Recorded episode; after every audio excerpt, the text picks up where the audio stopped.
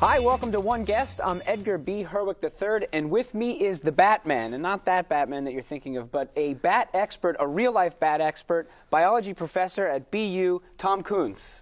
Tom, thanks for coming in. Thank you, Edgar. You've been studying bats for 45 years. You've got to have some stories. Tell me, where, where have you studied bats for, for this amount of time? Well, I've studied here in the United States. I've studied in New England. I've studied Texas, New Mexico.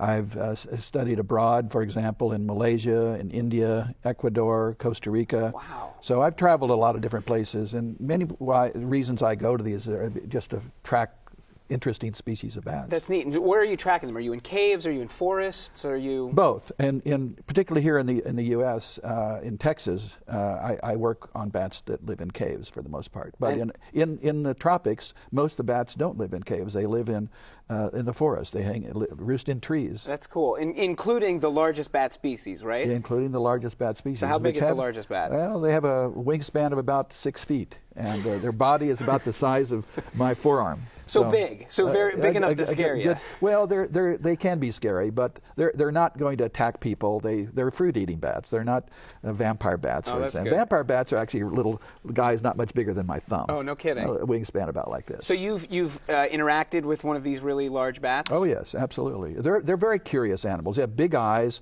Uh-huh. Uh, they have very cute faces, and and uh, they're they're curious about uh, just about everything they encounter. Uh, a number of years ago, when some uh, of these flying foxes, as they're called, uh, they have a face that looks like a fox, uh, brought into a captive breeding facility here in the United States. Uh-huh. Had never seen people before, and they were so curious. They crawl over on the in the cage and and they come over and try to pull my glasses off, or they sniff my hair, and they wow. kind of look uh, at me upside down like I should be hanging by my oh, toes. right. Yeah, you're weird for standing on the ground. That's right. Yeah. so that's interesting. So now in Texas, like you said, a lot of your studying zeroes in on Texas and this particular species of bat. What is that species? Well, it's called the Brazilian free-tailed bat, and uh-huh. it pr- probably forms the largest aggregation of mammals known anywhere in the world.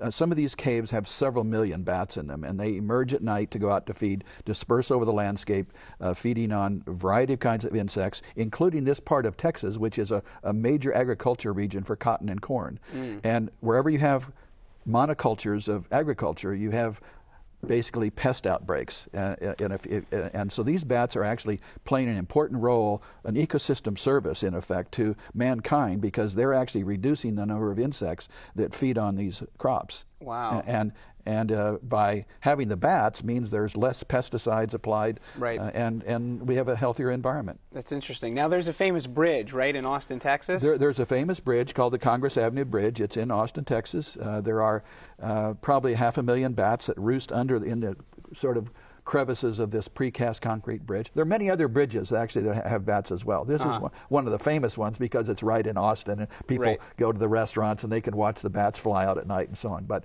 it's it's an amazing sight and I I've been studying these bats in Texas for 20 years and I can tell you that every year I go back, I'm always mesmerized by these bats. And yeah. Uh, just it's a fascinating sight, and people come there just to thousands of people come to these places. Unbelievable. What keeps you going? What keeps you going back to it? What is the thing that's so mesmerizing about it for you, if you could encapsulate it? I, I think that what brings me back is there's a lot to learn that I still don't know. Yeah. And and uh, the challenges of trying to understand the the role of these bats and how they do what they do, uh, and the technology that we're now ha- have at our hands uh, from thermal imaging cameras and radio telemetry and Doppler radar and all these uh, technologies are making it possible to do things we've never been able to study before. Well, that's fascinating. Well, thank you for your work. You're helping us well, to understand our cousins, our fellow mammals, the bats. That's exactly right. And hopefully you've got 20 or 40 more years to go uh, so that we can get a little bit closer to understanding these incredible creatures. Thanks for coming in and talking with Thanks, us today. Edgar. All right, for one guest, I'm Edgar B. Herwick III, and we will see you next time.